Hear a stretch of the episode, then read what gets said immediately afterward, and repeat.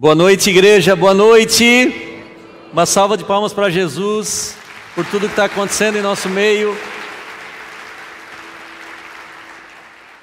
Boa noite para os novos, para os antigos, a paz e a graça, a paz do Senhor Jesus, a paz? Quem é desse tempo? Quem é do tempo da paz do Senhor? Do tempo que podia se abraçar. Amém, que saudade, né? Amém, glória a Deus. De manhã eu elogiei vocês, porque eu tenho percebido uma mudança de cultura na igreja que antigamente a gente não tinha tanto. Quando o pastor começa a falar aqui em cima, seja quem for, o pessoal já está logo pegando caderno, anotação, e eu gosto muito disso, porque isso demonstra o valor que você dá para aquilo que você está escutando, o valor que você dá para aquela pessoa que se preparou tanto, que está trazendo uma palavra do Senhor. Portanto, eu quero pedir que você puxe a sua caderneta, sua, seu caderno, ou seu celular que tem algum aplicativo de anotações, e você acompanhe a mensagem passo a passo, que você fique conectado. Esse é o tempo que Deus preparou durante a semana inteira para que nós estivéssemos juntos e recebêssemos uma palavra dos céus para as nossas vidas. Amém? Todo mundo comigo? O elogio foi verdadeiro? Representa a realidade? Amém. Então agora daqui para frente a gente é, não para mais, pega ritmo. Então vamos lá, 1 Coríntios 2,14. Ah, abra sua Bíblia se você está com a sua Bíblia. Quero dar boa noite para quem está assistindo pela internet, você que está na sua casa, que não pôde estar aqui fisicamente, que Deus abençoe, que a sua casa encha, se encha da presença de Deus também nessa noite. É, eu vou falar sobre o tema dessa noite é enxergando o invisível de Deus, como enxergar o invisível de Deus. Eu sei que é um tema que interessa a todos nós. 1 Coríntios 2,14 diz assim: Ora, a pessoa natural não aceita as coisas do Espírito de Deus porque eles são loucura, e ela não pode entendê-las porque elas se discernem espiritualmente. Irmãos, o crescimento espiritual é, após a nossa conversão, quando nós entendemos, nós temos aquele momento ahá, né? aquele momento descobrir a verdade, a verdade é que Cristo é o nosso Salvador, e a partir dali você começa então um relacionamento com Deus. Esse processo que nós temos durante a nossa vida, de crescimento espiritual, é um processo em que os olhos de Deus estão sendo implantados gradualmente nas nossas vidas, de forma que nós consigamos enxergar as coisas com os olhos de Deus, de forma que nós alcancemos esse poder de enxergar as coisas invisíveis da dimensão espiritual, que antes de conhecer a Cristo nós não enxergávamos e considerávamos até loucura, como Paulo disse ali, que o homem natural não aceita as coisas do espírito. Por isso que nós somos normalmente chamados de loucos, porque não é normal a esse mundo a mensagem que nós pregamos. Hebreus 11 vai falar que a fé é a certeza das coisas, é a convicção das coisas que nós não que nós não vemos, que nós talvez nunca vimos, que os nossos olhos naturais não viram, mas que pelo espírito nós vimos. Pelo Espírito nós enxergamos, e isso que é fé, é você crer e ter esperança em algo que você nunca viu, e por isso nós somos mais bem-aventurados do que aqueles que viram. Enquanto eu estava preparando a ministração dessa noite, é, durante a semana, eu lembrei de uma palestra que eu dei em 2017, se eu não me engano, aqui na SIC, uma palestra que era para empresários, onde eu, eu mencionei um, um, dos mais, um dos prédios mais famosos do mundo. Eu vou pedir para eles passarem, eu separei algumas fotos desse prédio, ele se chama é, Burj Al Arab. É um prédio é, que, que, em árabe significa a Torre das Arábias. Tem dois grandes prédios lá em Dubai que são famosos: Burj Al Khalifa, que é o mais alto do mundo, e o Burj Al Arab é esse aí, que eu tirei um mês para estudá-lo, porque eu ia dar uma palestra sobre negócios, sobre fundamentos, sobre essência. Eu precisei estudar. Esse é um dos poucos hotéis que são sete estrelas no mundo. Dos poucos hotéis sete estrelas do mundo. Você está vendo algumas fotos, ele é magnífico. Ah, só para você ter uma ideia, a diária que está aí, se você ir lá no decolar, de repente, Deus vai te abençoar para você ficar uma noite lá, uma semana, quem sabe, custa entre 20 mil e 200 mil reais, dependendo do quarto que você vai ficar. Não, não é para você comprar o quarto, gente, é, o, é, o, é uma noite, tá? Ah, que legal, que barato esse apartamento. Não, não é para você ficar uma noite lá, viu? É, tem, três, tem três restaurantes com estrelas Michelin, que é a graduação máxima da, da gastronomia mundial. Tem um restaurante que é, é, é no, no fundo do mar, que você está lá comendo, tomando seu café ao lado de tubarões, de baleias. Aí tem um quarto que é, só para ilustrar, é um quarto desses que é no fundo do mar. É, se você tem a sua reserva já feita, e é bom que você vá para um lugar desse já com reserva feita, né? senão você não é nem atendido. Do aeroporto de Dubai até o hotel, você é levado de, de, de Rolls Royce com chofer. Olha que, que bonito, olha que coisa interessante. Meu Deus, é uma coisa fora do comum, há paredes inteiras lá revestidas de ouro lá dentro.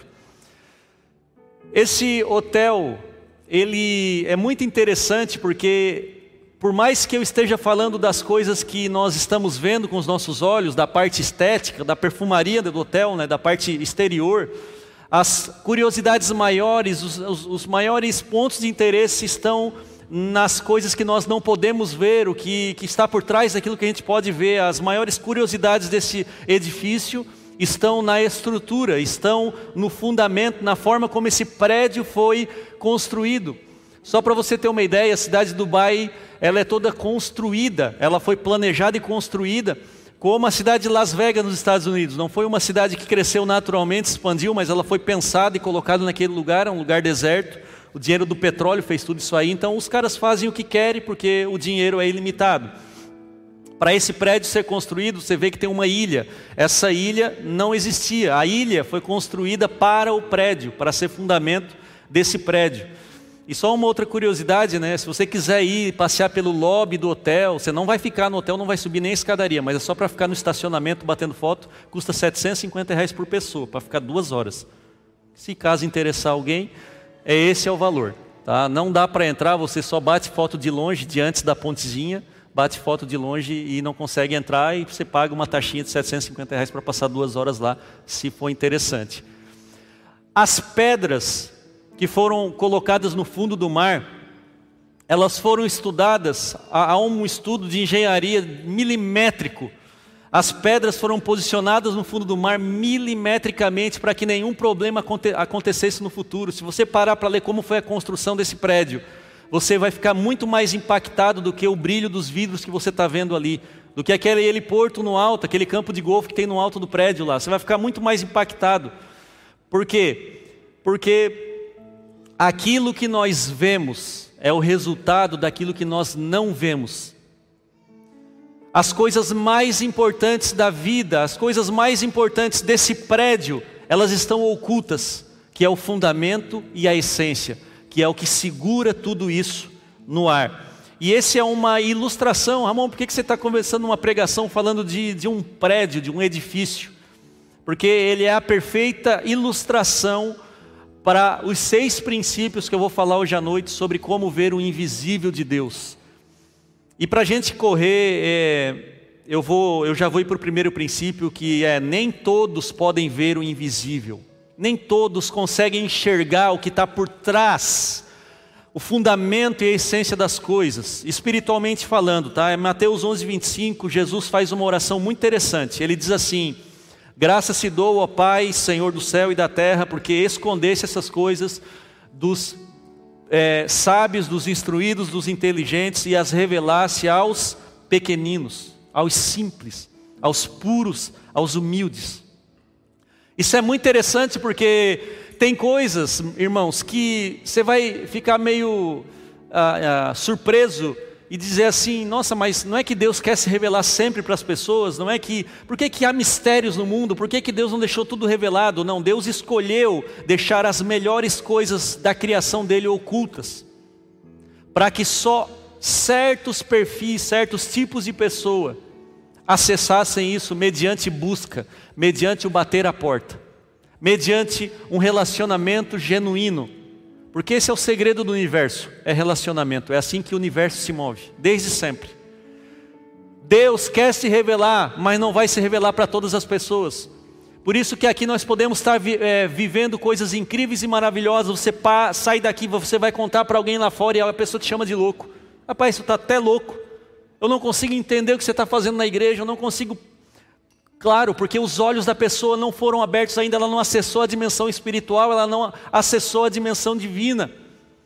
Porque para isso precisa de arrependimento, conversão genuína, para que a pessoa comece a enxergar as coisas que o mundo natural, que o olho natural não enxergue. Lá em casa, eu tenho um quadro que eu fui descobrir o autor, eu sempre achei essa frase maravilhosa e profunda, eu fui descobrir o autor porque ontem eu falei desse quadro no Expansão, que é, o quadro diz assim, fundo branco, letras pretas, o essencial é invisível aos olhos, é do mesmo autor do Pequeno Príncipe. Você pode passar a vida inteira com esse quadro na sala e todo dia esse quadro vai te trazer uma nova revelação sobre as coisas mais importantes da vida.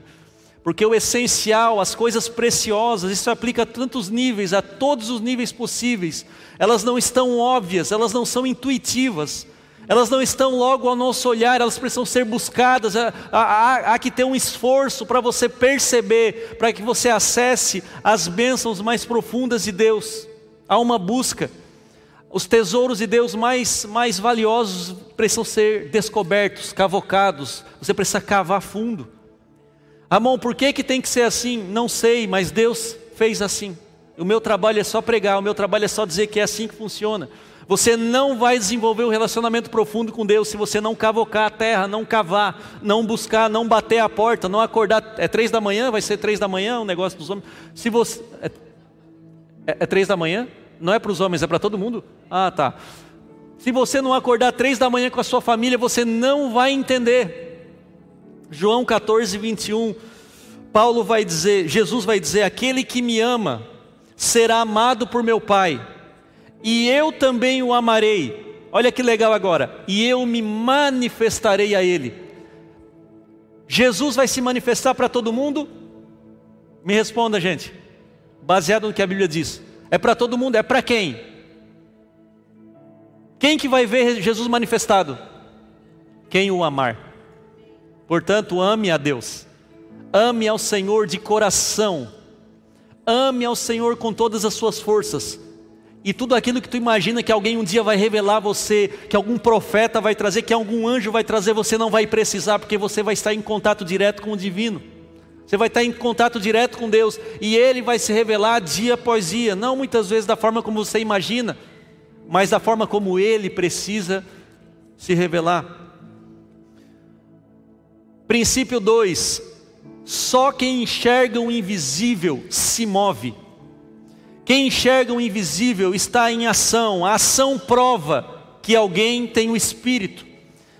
E aliás, Paulo vai comparar o cristão verdadeiro como o vento que se move para lá e para cá. Ele está falando de movimento, ou seja, quem tem fé se movimenta primeiro, antes de ver com os olhos. Primeiro se movimenta, primeiro faz, primeiro executa, primeiro traz ao mundo material, realiza, para depois Deus operar. Nós nos movemos porque nós cremos, e é assim que Deus opera milagres nas nossas vidas. Quando o agricultor, irmãos, ele lança semente ao solo, imediatamente depois nada acontece. Nós temos que entender os processos da natureza, porque Deus criou assim, e assim como a natureza, é, Deus fez todas as coisas assim, todos os princípios universais são assim. Nós plantamos algo e aquilo não nasce instantaneamente, o agricultor olha, mas ele não está triste, ele não viu nada. No outro dia ele acorda, ele vai e joga água na terra, e ele não viu nada, ele não está triste.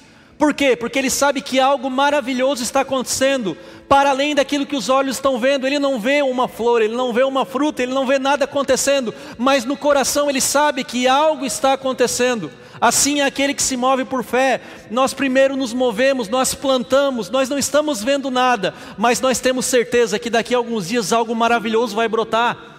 Nós podemos não ter noção do tamanho da árvore, da, da cor que vai ser o fruto, mas nós podemos ter certeza que Deus está fazendo as coisas do jeitinho dele. Hoje de manhã eu citei a história do pai com relação a esses terrenos aqui do meu pai que está aqui na frente, e foi muito interessante a história do, da compra dos terrenos, porque na época, quando o pai comprou esses terrenos, isso faz o que, uns 15, 16 anos atrás, né? Aqui era só mato, irmãos. Criciúma não tinha é, crescido para esse lado ainda. Ah, não tinha nenhuma promessa de crescimento, não existia o Parque das Nações. existia, não sei se existia, não existia, né? era só mato e tinha, o que que tinha? Era pirita que tinha, que se fala? É pirita que se fala? Carvão, porque embaixo aqui tem, tem, tem é, mina, tem... Quem comprava aqui não, não sabia nem se poderia construir, é uma loucura, era só mato. Mas, no coração dele, na visão dele, revelada, que Deus revelou pelo relacionamento que ele tinha com Deus e as orações e as horas e horas e horas de oração, ele conseguiu ver, ele teve uma visão de algo maravilhoso acontecendo, ele se moveu e ele comprou os terrenos, ou seja, ele provou que a fé dele é genuína, era genuína. Hoje é fácil nós olharmos esse lugar e admirarmos como admiramos aquele prédio que nós vimos ali. Mas eu queria ver se a fé fosse a mesma há 15 anos atrás, quando tudo era só mato. Mas no coração dele já havia uma ideia. Talvez a igreja que nós vemos hoje não era a ideia exata que ele tinha. Talvez a gente não sabia que ia ter uma praça, nós não sabíamos que ia ser essa altura a igreja, mas Deus ia fazer a um modo dele, e essa era a fé do meu pai. Então hoje o que você vê, tudo isso aqui que eu posso tocar, esse palco, é fruto de um movimento de fé. De algo que não existia e veio existir, de um agricultor que lançou a semente, que esperou que teve paciência e Deus teve a graça e a misericórdia de mostrar aos olhos dele o fruto do seu trabalho. Por que você acha que a mulher do fluxo de sangue se moveu da cidade dos doentes de fora, do arraial do povo, para ir até Jesus tocar nas vestes de Jesus? Por quê? Por causa que ela viu aquilo que ninguém estava vendo.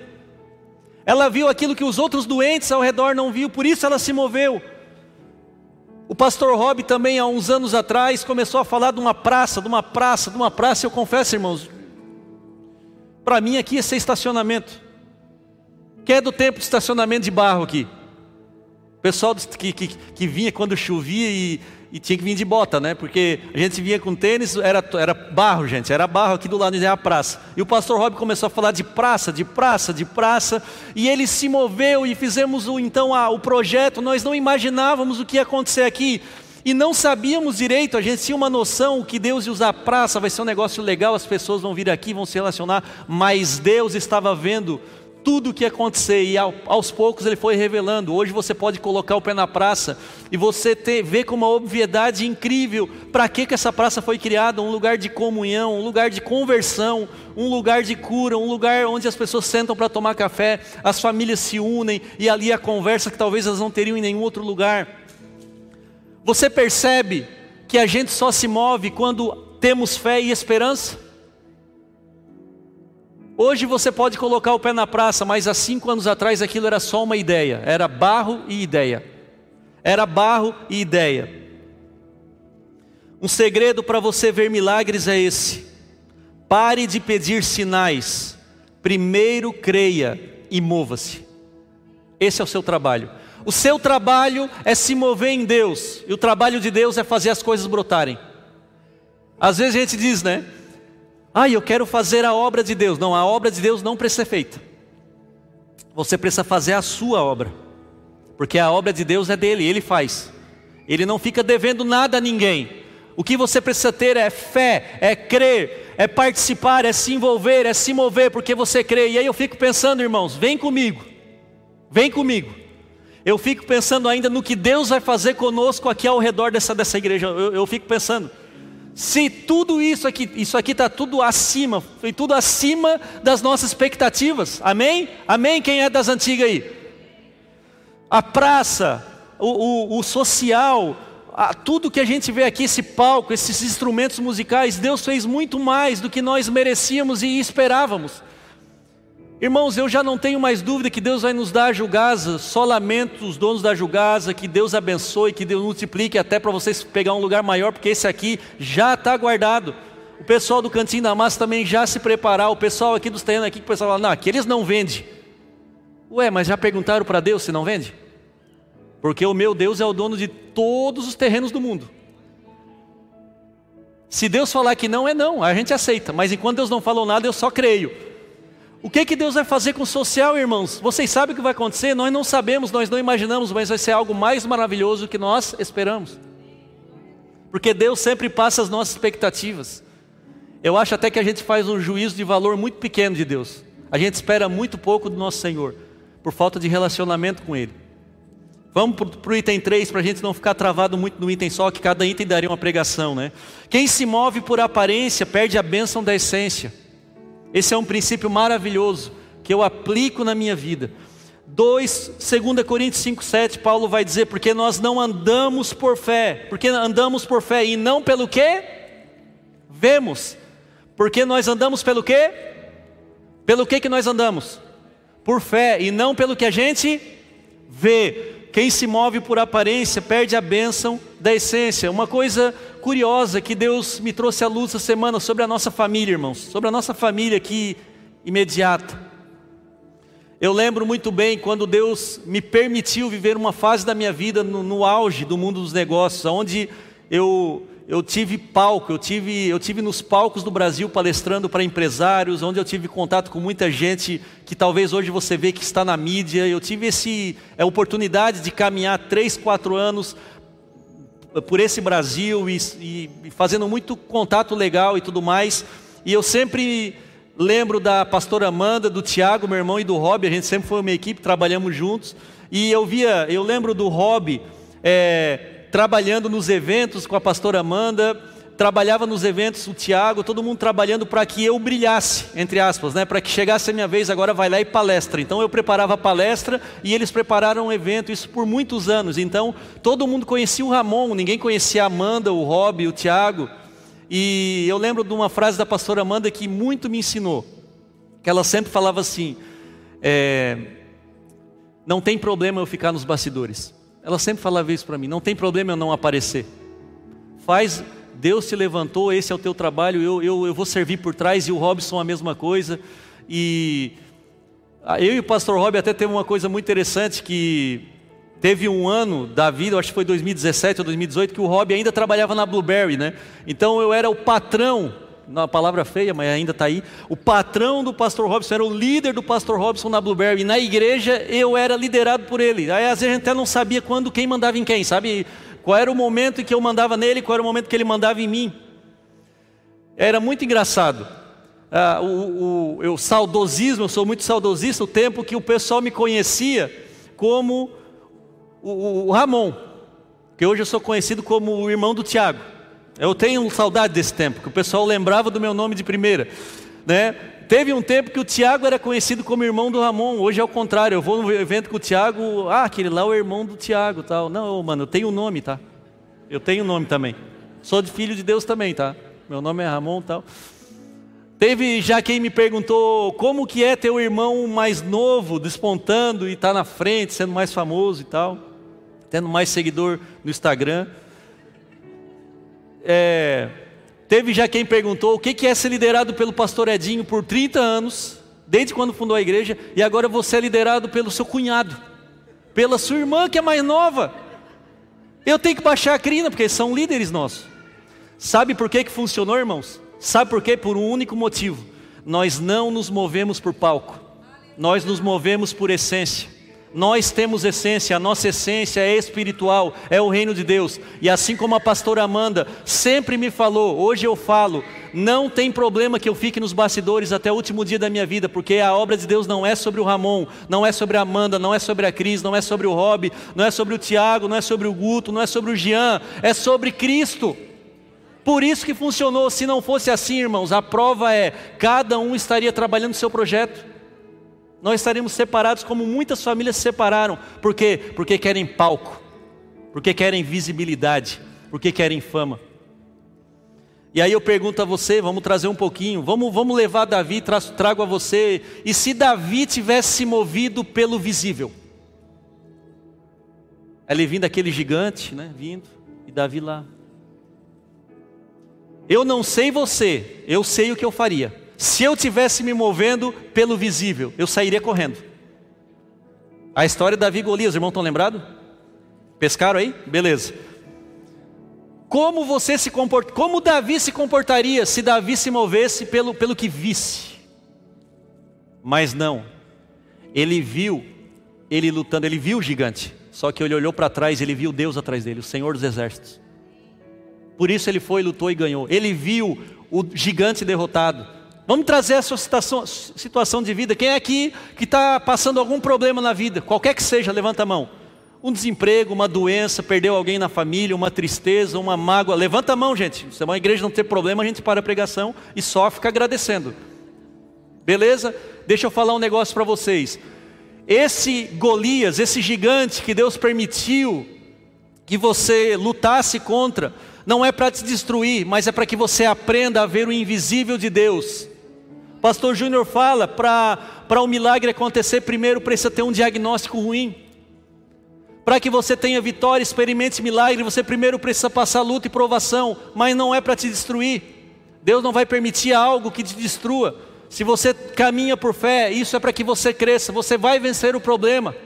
Você vai passar por esse Golias e você vai entrar num nível que você vai ver coisas mais profundas que antes você não via porque estava no nível anterior, num nível mais inferior. Então tudo que acontece no mundo visível vai servir para você também crescer a sua fé e ser provado.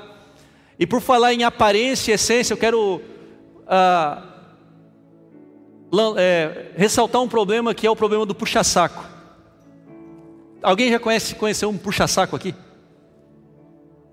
Tem bastante até aqui. Que é sempre aos outros. É engraçado que aqui dentro não tem é, lá tudo lá fora, né? Eu conheço, pastor problema do puxa-saco é, o puxa-saco é aquela pessoa, ela se move totalmente por aparência. Ela está dentro de um grupo social e ela identifica a pessoa mais influente, ela identifica aquela pessoa que pode devolvê-la alguma coisa, porque ela tem um interesse, um egoísmo em algo, e ela então passa a bajular essa pessoa, então ela passa a elogiar essa pessoa, jogar confete e fazer tudo para essa pessoa. Sabe por quê? Porque ela se move carnalmente.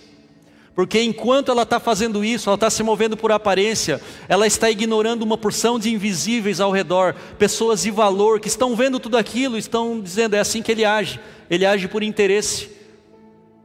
Então, não enxergar o, o invisível é o problema do puxa-saco, é o problema também de quem não vive por propósito, que copia outras pessoas.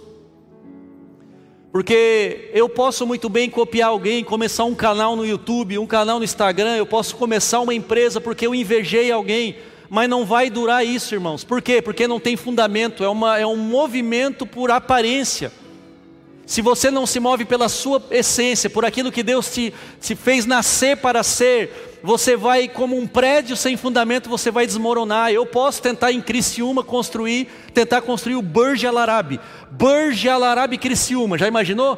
Aqui na. ia ficar. Mas não, não ia ter dinheiro para o fundamento. E é uma cópia, uma cópia barata. Agora eu soube que estão querendo construir a Torre de Pisa aqui em Santa Catarina. Quem ouviu essa história? Uma réplica. Gente, uma ideia, construir uma torre torta. Mas beleza, isso é assunto para outra administração. Então, aquele que copia é como esse prédio que a gente pode tentar construir só com o exterior, porque nós não vamos ter dinheiro para o fundamento.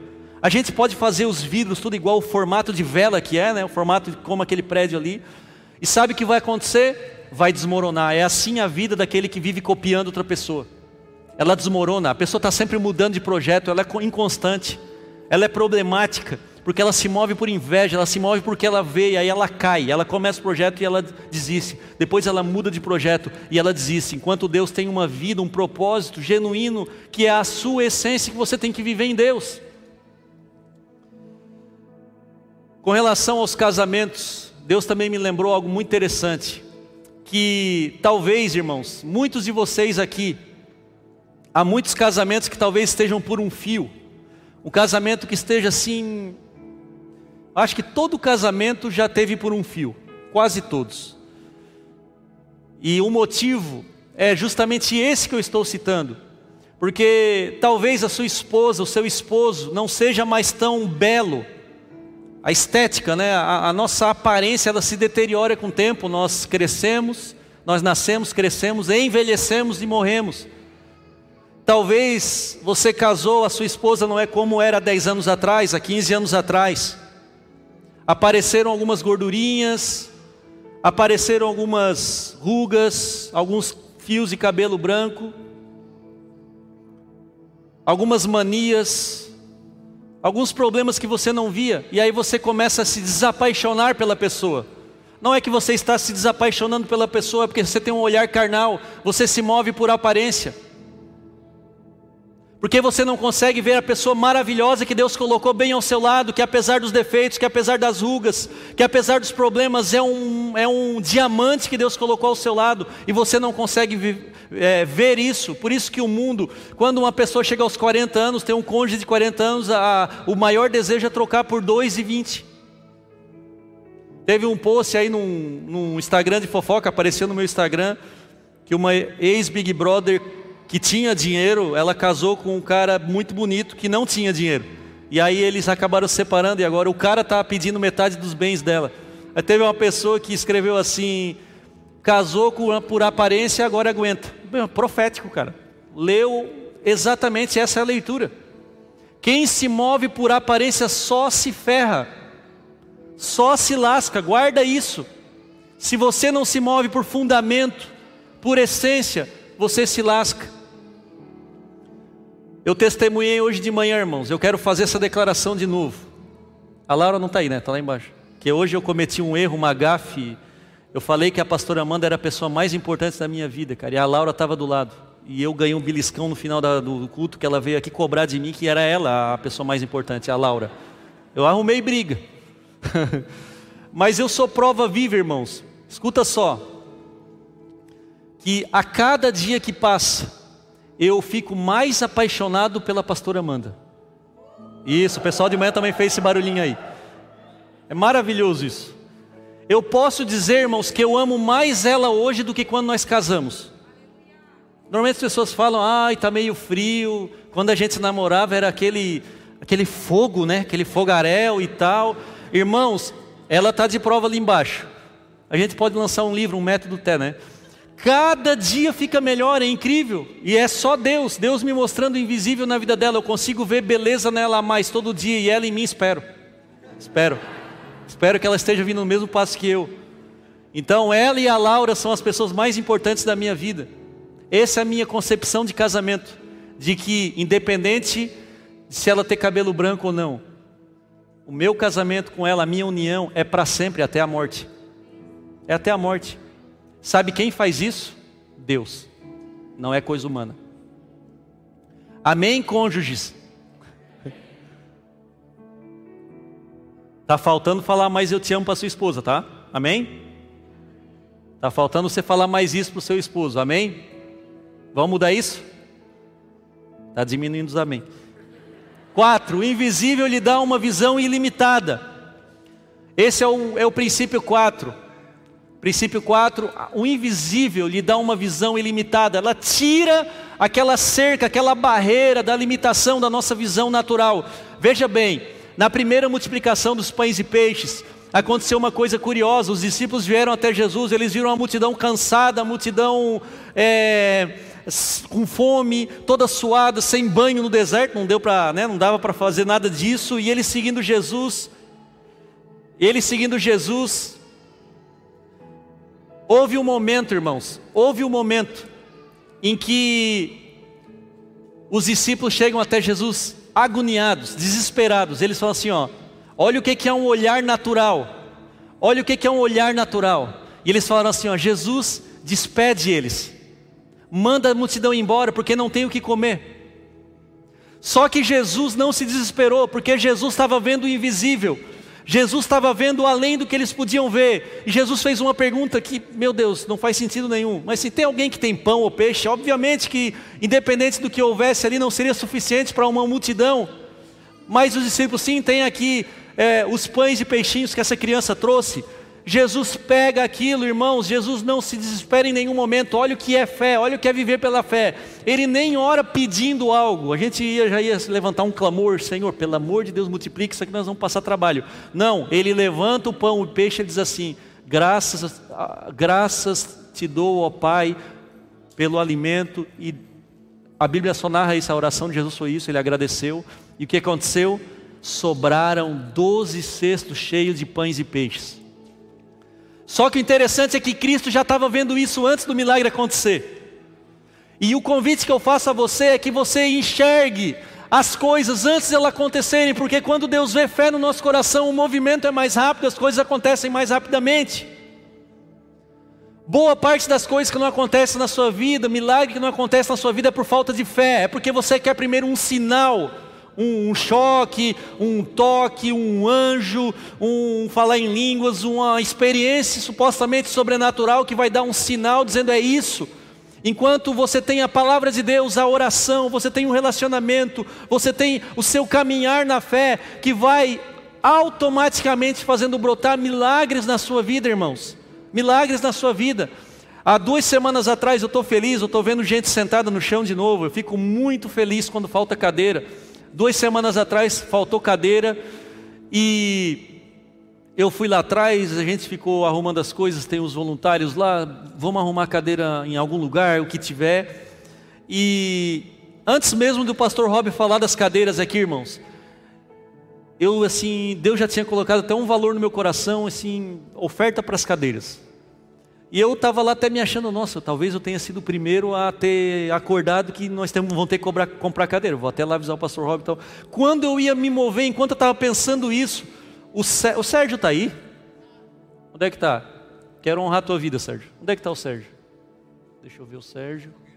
Exatamente, está lá. É o... Ih, o Sérgio está lá atrás. Ó. Lembra, Sérgio? Tu lembra desse dia? O Sérgio estava lá atrás no banheiro, voluntário no banheiro. O voluntário está no banheiro, eu não preciso ofertar, né? O pagamento já está ali. Né, Sérgio? É uma benção. Já tem a honra, né?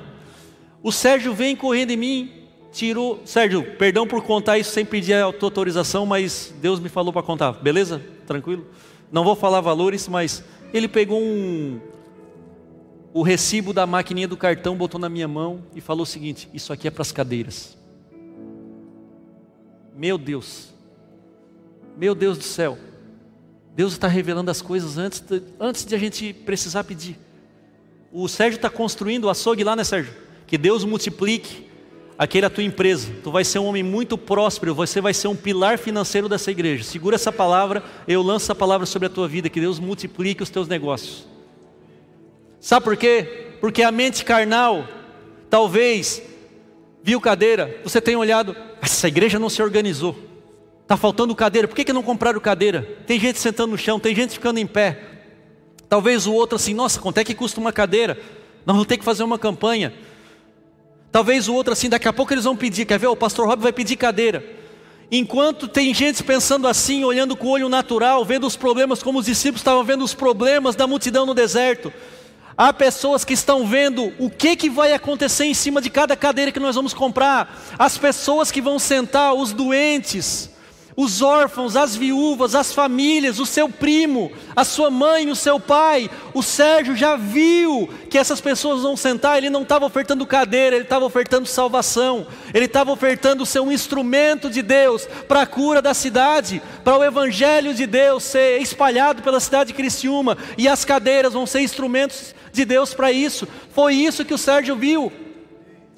Portanto, quando a gente falar de qualquer coisa, seja do social, seja da igreja, você tem que ter uma visão longe, irmãos. Não é algo natural, é algo espiritual. Ó oh, irmãos, deixa eu falar um negócio para você. Hoje você está sentado aqui com ar condicionado, com, sentado numa cadeirinha, a banda com os melhores instrumentos. Sabe por quê? Porque alguém teve fé há dois, três, quatro, cinco anos atrás e investiu na sua vida. Você não precisa ver mais nenhum sinal, você não precisa ver anjo para se mover. Na semana passada, o José e a Lorena estiveram aqui, não tiveram? Quem conheceu o José e a Lorena, eles estiveram em alguma expansão, em alguns, em alguns grupos, jantaram, almoçaram na casa de algumas pessoas, eu fiquei sabendo, eles estão vendo a gente, que Deus abençoe, eles sabem que pode contar com a gente. Nosso coração está lá no sertão. Eu sei de algumas pessoas que procuraram eles, que ofertaram, sabe, que tiraram dinheiro do suado do próprio salário daquilo e ofertaram. Mas eles não estão vendo José e Lorena, um casal que veio de fora, que está aqui de repente passeando, eles não viram isso. Eles viram um casal de missionários enviados por Deus que estão ganhando almas lá no sertão. Eles estão vendo as pessoas que estão sendo salvas lá no sertão. Eu gosto de pensar, irmãos, que o nosso galardão não é, não é até o momento que nós vamos viver e morrer e passar dessa para melhor, não. Que o legado que nós deixamos aqui na terra é um legado que está multiplicando ainda, multiplicando, multiplicando, multiplicando, e o nosso galardão está sendo aumentado no céu, porque Deus não fica devendo nada a ninguém.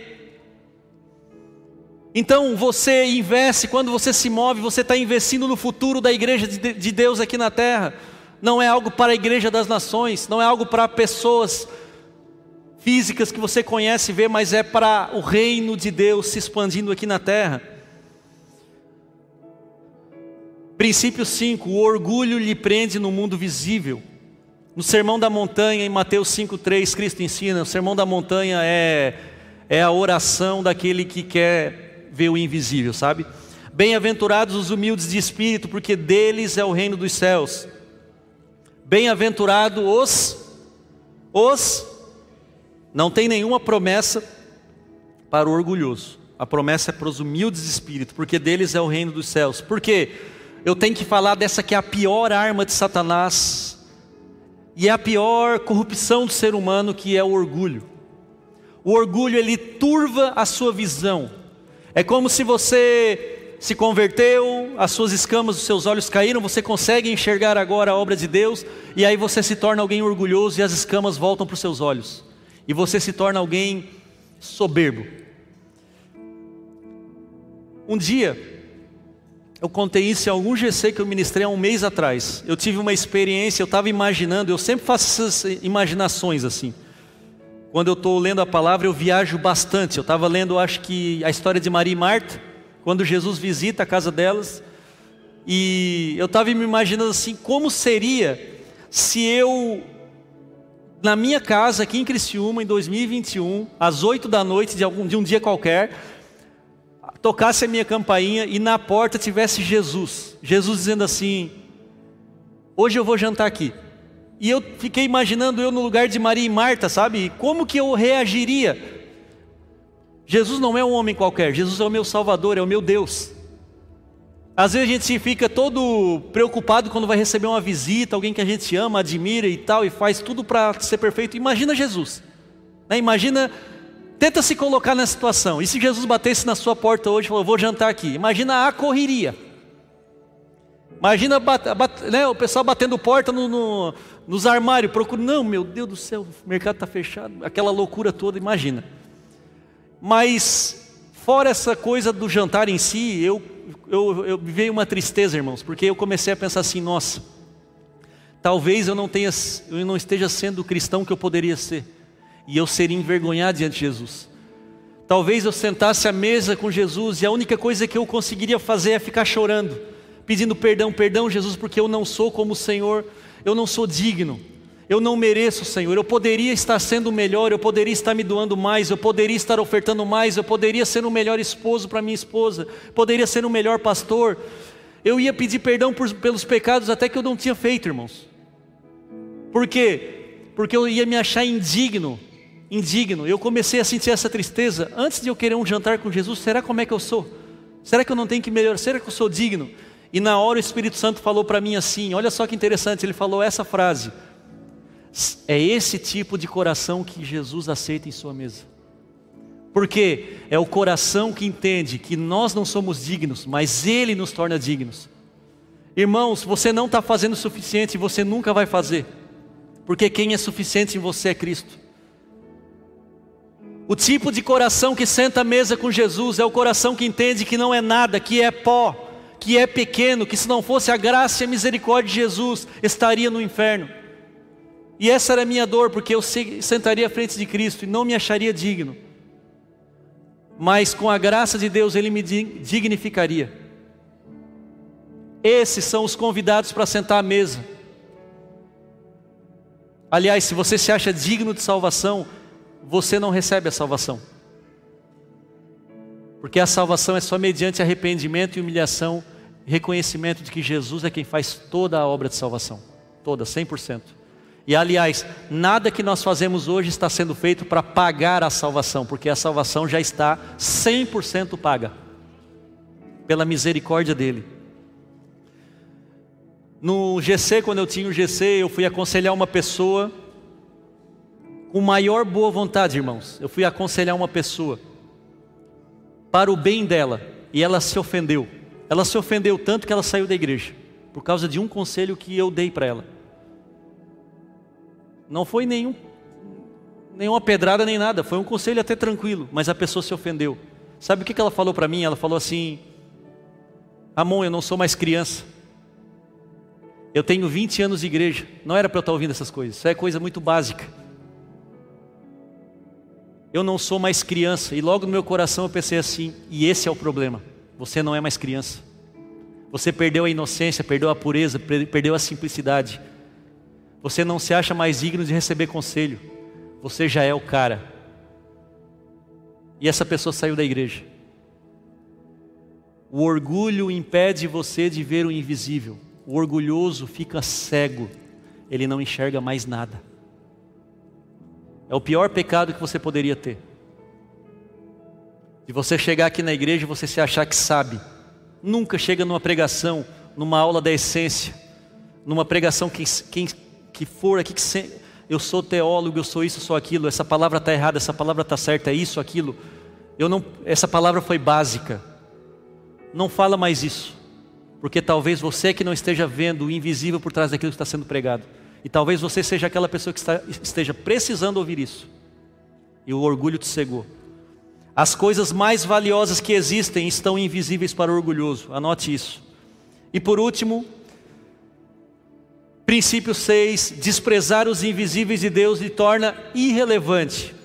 Isso é irônico porque nós queremos ser uma igreja relevante. Quem aqui quer ser relevante na vida de alguém? Quem quer fazer a diferença na vida de alguém? Afinal, a ordem, a, o mandamento é que sejamos sal, luz. Sal é o que faz a diferença, é que dá sabor, e nós precisamos fazer a diferença.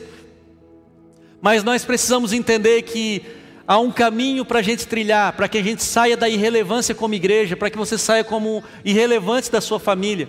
Todo mundo aqui sabe o que é um espantalho, amém? Os mais antigos vão lembrar de um filme de terror muito famoso chamado A Colheita Maldita. Quem é desse tempo da colheita maldita? Oh, meu Deus, agora eu puxei. É da década de 80 ou 90. Isso aí, olha, o pessoal está denunciando a idade. Levanta a mão, levanta a mão para eu ver aí. Olha, galera, esse pessoal aí são os anciãos da igreja, vocês podem pedir conselho. O pessoal que levantou a mão aí. O, o espantalho ele é uma versão, ele é uma, ele é uma criação humana para para ele representar um ser humano de uma maneira pior, porque justamente a função é assustar, né, os, afastar aves indesejadas e tudo mais, é espantalho. Então ele é feito daquela maneira, todo feião, todo desengonçado, porque ele é uma versão distorcida de uma pessoa. Na filosofia, na arte da argumentação e do debate, existe uma técnica de debate que é chamada falácia do espantalho. Que é uma maneira de você tentar vencer o debate com uma suposta verdade, mas na verdade é mentira. Isso é chamado de falácia do espantalho. Então você pega o argumento de alguma pessoa, de alguém, ou uma pessoa em si, e você pega uma versão daquele argumento e cria uma própria versão e solta essa versão de forma que parece que essa versão foi a versão que a pessoa quis dizer, mas na verdade não foi aquilo que ela quis dizer. Você é que distorceu para que você ganhasse o debate. Por exemplo, uma pessoa pode vir aqui no domingo e eu posso chegar aqui e dizer o seguinte, ou um pastor qualquer pode dizer assim: beber vinho não é pecado. A pessoa pode pegar a falácia do espantalho, chega em casa para a esposa e fala assim: ó, viu, o, o pastor falou que eu posso beber à vontade. Mas não foi isso que eu falei. Isso é um espantalho daquilo que eu falei. Deu para entender? Eu posso falar para vocês aqui que dízimo não é obrigação no Novo Testamento. Porque nada que não seja feito por amor é obrigação, Deus não aceita nada feito com obrigação. Não existe mais obrigação, existe amor. Você pode pegar essa frase em casa e falar assim: o pastor é contra o dízimo. Não foi o que eu falei. Isso foi um espantalho que você criou para você defender a sua própria ideia. E assim, nós usamos com pessoas, nós fazemos isso com pessoas, nós criamos espantalhos das pessoas e acabamos excluindo as pessoas por conta disso. Antes de eu dar alguns exemplos, alguém já ouviu, nos debates da internet, teologia, vem sempre um ateu e fala o seguinte: os, os cristãos são preconceituosos. Eu já ouvi mais, os cristãos queimam pessoas na fogueira. Não é exemplo maior do que uma falácia do espantalho. Alguém aqui já queimou alguém numa fogueira? Sem ser uma carninha do churrasco? Levanta a mão. Isso é uma igreja cristã. Mas um ateu pode pegar uma, algo que aconteceu na Idade Média, por ditos supostos cristãos, e largar. Os cristãos queimam pessoas na, na fogueira.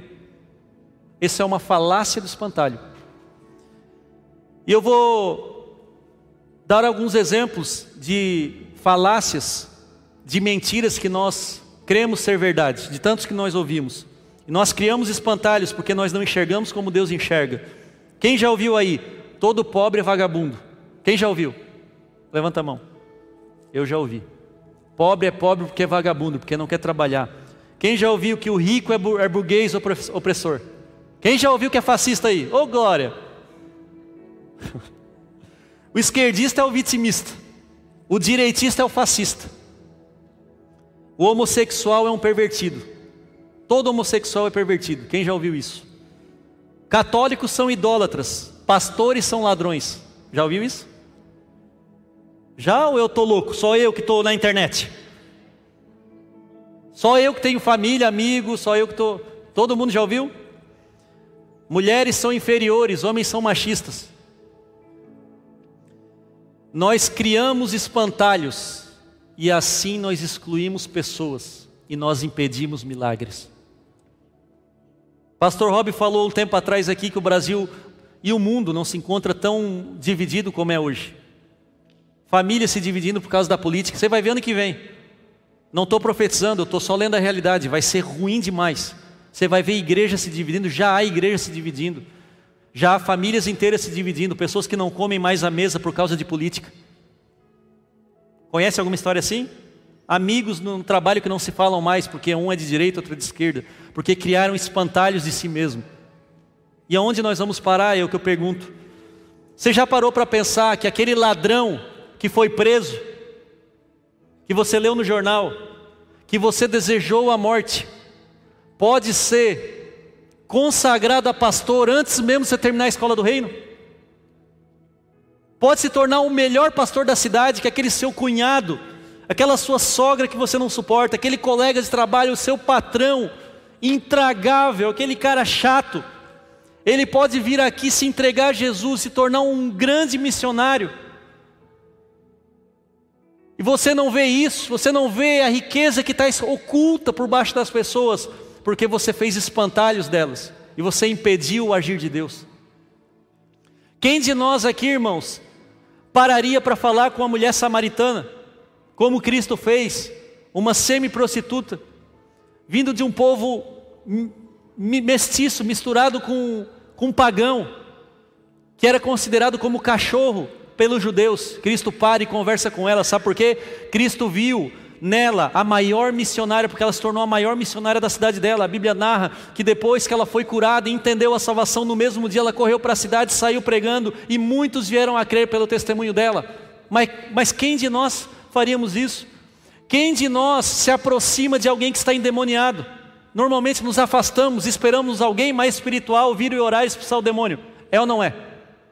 Quem aqui quer lidar com o endemoniado, irmãos? Sejam sinceros. Mas de Maria Madalena saíram dez, dez, é, sete demônios. Foi a mulher que acompanhou a crucificação de Cristo, acompanhou todo o ministério de Cristo, acompanhou quando elas foram ver o corpo, cuidar do corpo de Cristo, estava Maria Madalena lá. Se tornou uma mulher de Deus, marcada na história, mas delas saíram sete demônios. E hoje nós não suportamos chegar perto de um demoniado, de um problemático, de uma pessoa que precisa de cura. Nós não queremos nos envolver com problemas. Nós ignoramos os invisíveis. Nós nos conectamos só com aqueles com que nós somos parecidos. E, e, e tudo bem para o mundo ser assim, mas no reino de Deus não é assim. Quem aqui aceitaria Mateus, o cobrador corrupto, no seu círculo de amizades, e João Batista, né, aquele louco, comedor de gafanhoto com mel, que se vestia de modo estranho, sujeito intragável, o sujeito ficava acusando o pecado dos outros. E se ele entrasse na nossa igreja hoje, como seria a nossa reação? A Bíblia é cheia de história de pessoas invisíveis que seriam rapidamente excluídas de nossos círculos sociais. Isso é para uma igreja que quer ser relevante. Em Lucas 14, 13 e 14, Jesus disse: Ao dar um banquete, eu espero realizar esse sonho, irmãos, em breve. não só na minha casa, mas aqui no social, já está acontecendo, nós estamos startando. Mas eu, eu, eu, sonho que isso seja realidade na nossa igreja. Ao dar um banquete, convide os pobres, os aleijados, os coxos e os cegos, e você será bem-aventurado pelo fato de não terem eles com que recompensá-lo. A sua recompensa você receberá na ressurreição dos justos. E aqui vem a palavra revelada para vocês. Deus se cercou de pessoas problemáticas, mas cheias de riquezas escondidas. Você só não vê porque é carnal. Deixa eu testemunhar sobre a Rede Eleve. A Rede Eleve é a rede ministerial da igreja. Eu já estou encerrando. Eu cuido da Rede Eleve, irmãos, há três, quatro anos atrás, quando a gente, né, o pastor Edinho é, passou a liderança da igreja, é, para o pastor Robson, a gente, eu pelo menos pensava muito nisso, quem serão os nossos, quem serão nossos próximos líderes aqui na igreja? E quando a gente fala de liderança, nós, imagi nós imaginamos aquele o arquétipo do arquétipo do líder mesmo, né? o líder natural, o líder carismático, o líder é, aquele cara alto, bonito, aquela mulher alta, bonita, que onde levanta a voz todo mundo obedece, aquela pessoa formada na faculdade, e isso é porque nós enxergamos a aparência das pessoas. Eu imaginava que Deus ia nos rechear, afinal, uma igreja grande ela vai precisar de bons líderes. E quando eu olho para a rede Eleve, irmãos, eu, eu olho ali jovens, eu olho jovens magrinhos, irmãos, magrinhos, se juntar três, quatro não dá um. Pessoas que não são formadas, pessoas que não conseguem talvez nem falar direito alguma palavra ou outra que não, não tem, a, talvez não tenha assim a formação, não é PhD em nada, só que tem um coração gigante. No reino de Deus tem um coração gigante, Deus escolheu elas.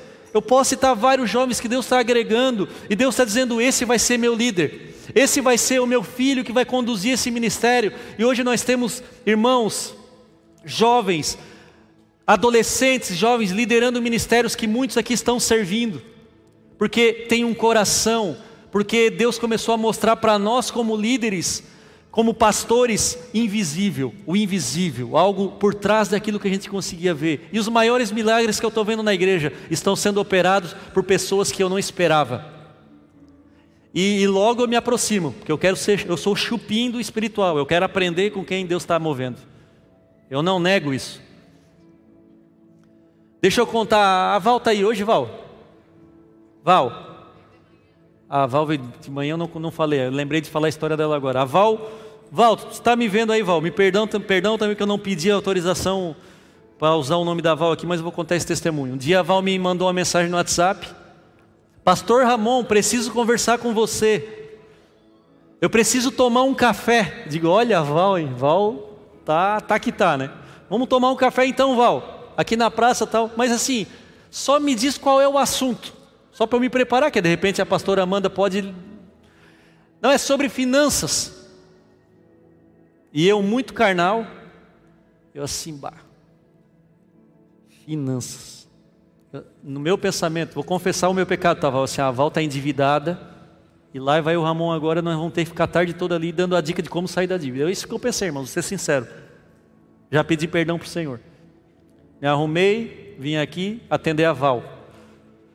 Sentamos, quando eu sento na frente dela, ela começa a falar: Ramon, eu estou vendo uns vídeos no YouTube, eu vi a tua aula de finanças e eu queria te mostrar o meu planejamento financeiro. Para quem não conhece a Val, a Val é a faxineira aqui da igreja. Uma mulher muito honrada, um coração gigante. É a faxineira da igreja, o que o mundo poderia olhar e ignorar e dizer: essa é uma invisível. E ela pegou o caderno dela, escrito a caneta Bic e mostrou o planejamento dela, o que ela fazia com o dinheiro dela. E a partir daquele momento me foi aberto os olhos, o Senhor abriu meus olhos e eu parei de falar. Eu disse: Não, me conta, porque eu estou aprendendo contigo. Ramon, eu pago tudo à vista, Ramon. Estou contando todos os segredos das finanças dela. Eu pago tudo à vista. Eu quero comprar o meu carro, Ramon. Daqui três meses, já faz tantos anos que eu estou juntando. E, e eu vou comprar o meu carrinho e vai ser zero. Irmão, você não imagina a minha alegria ao ver isso. Eu estava vendo o invisível de Deus, irmãos. Eu estava vendo, eu estava aprendendo com o invisível aqui da igreja, que muitas vezes a gente se vê limpando uma cadeira, cortando uma grama e não dá bola, nem cumprimenta. E ela estava ali, uma gigante da fé. Eu vi o milagre de Deus na vida dela.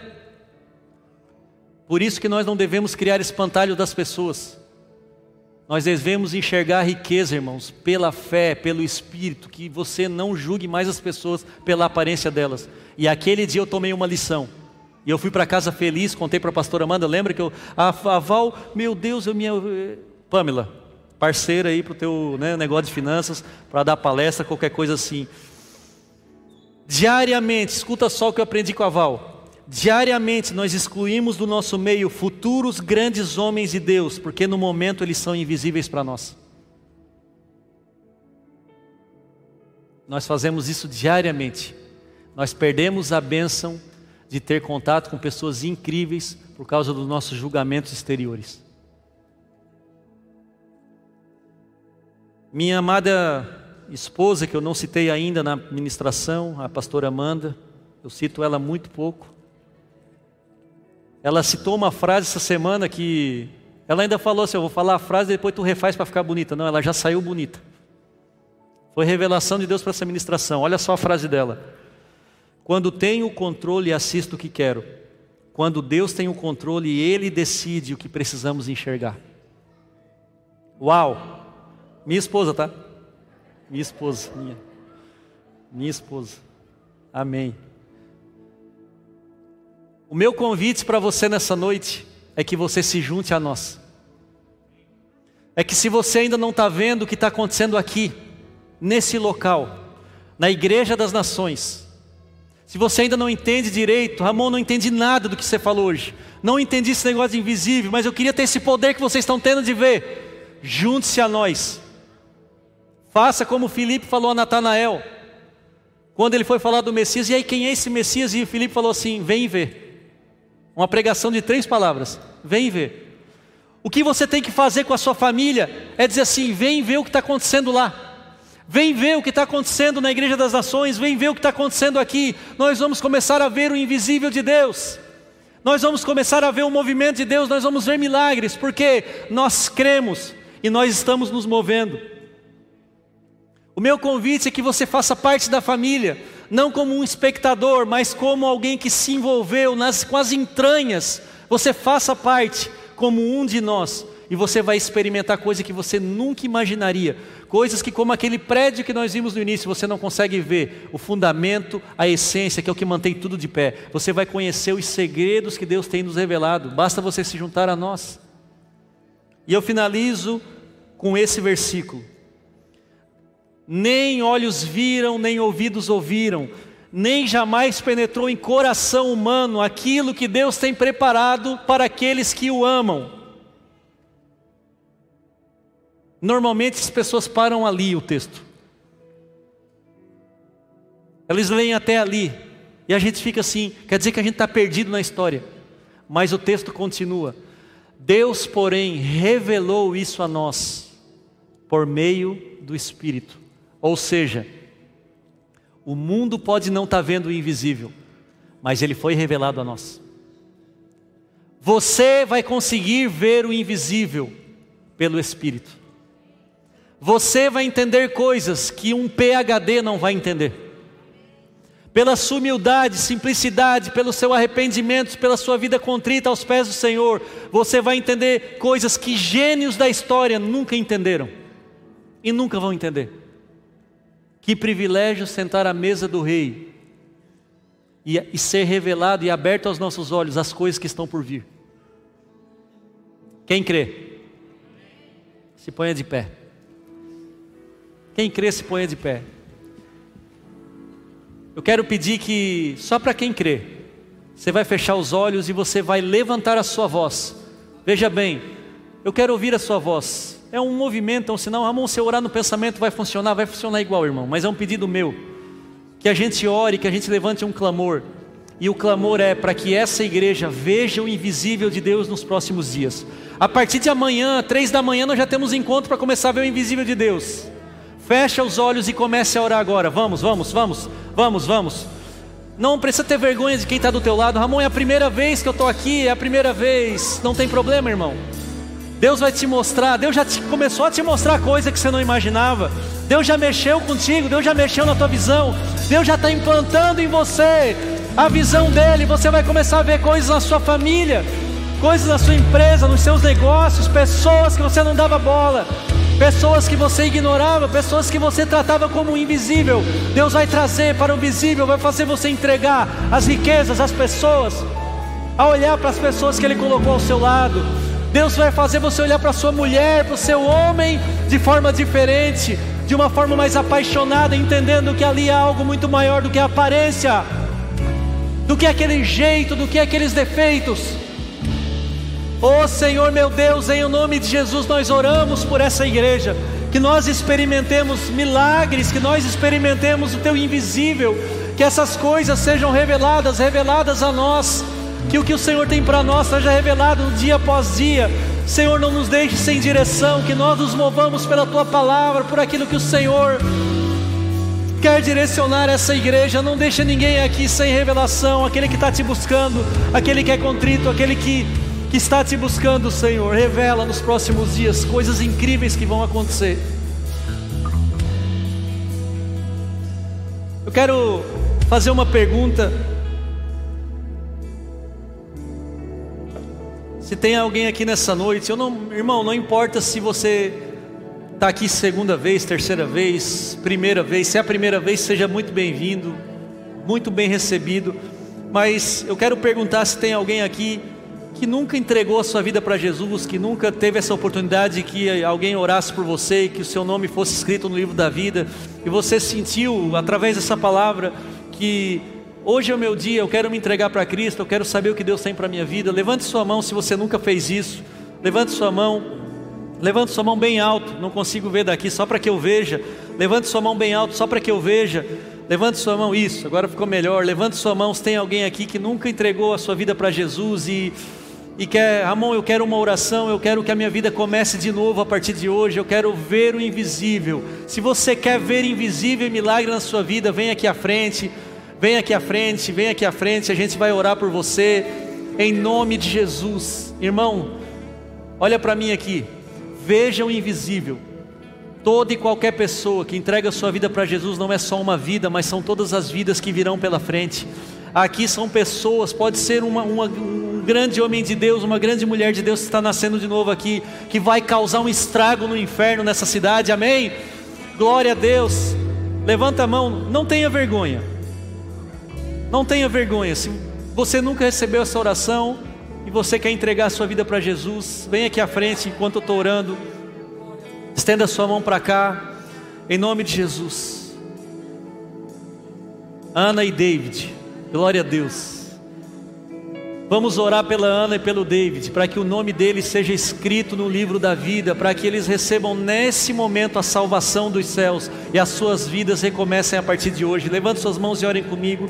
Senhor, eu oro por Ana, oro por David, Senhor, oro por esses filhos que estão nascendo nesse exato momento na tua presença, eu abençoo a vida deles. Eu rogo, Senhor, que venha a partir de hoje o Espírito Santo a revelar, o espírito de revelação para as suas vidas, que o Senhor venha tomar as vidas deles a partir de hoje, que eles venham ser servos fiéis a Ti, que eles venham conhecer a Tua palavra, conhecer a Tua obra, encontrar o Seu propósito em Ti. Senhor, eu oro por essas vidas, que haja no coração deles um arrependimento, um desejo genuíno por mudança de vida, por libertação dos seus pecados, que o Senhor venha resgatá-los das trevas e a partir de hoje colocá-los no reino da luz. Em nome de Jesus, nós oramos e recebemos Ana e David como nossos mais novos irmãos nessa casa, como filhos de Deus, em nome de Jesus, sejam recebidos, em nome de Jesus, em nome de Jesus, sejam recebidos para a glória do Senhor, em nome do Senhor Jesus, glória a Deus, aplaudam o Senhor, cante, cante.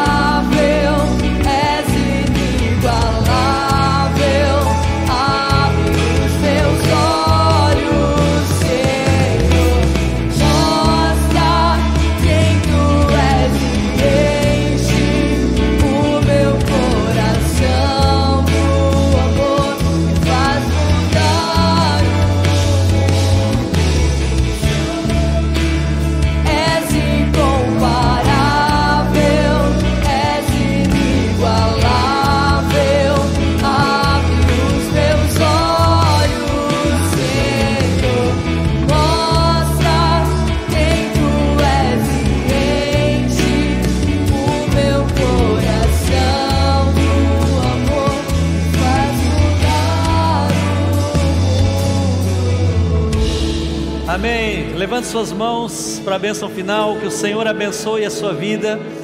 Que o Senhor abençoe a sua família. Que seja uma semana rica, abençoada, poderosa. Que o Senhor te mostre várias coisas que você não via antes. Que você mostre pessoas, situações que o Senhor mostre a você milagres que você não estava enxergando, que o Senhor te mostre riqueza no seu marido, no seu filho, na sua esposa, na sua mãe, no seu pai que você não enxergava, e isso venha mudar a sua vida, o seu destino, em nome de Jesus. E nos vemos às três da manhã, é isso? Nos vemos às três da manhã, igreja! Uh!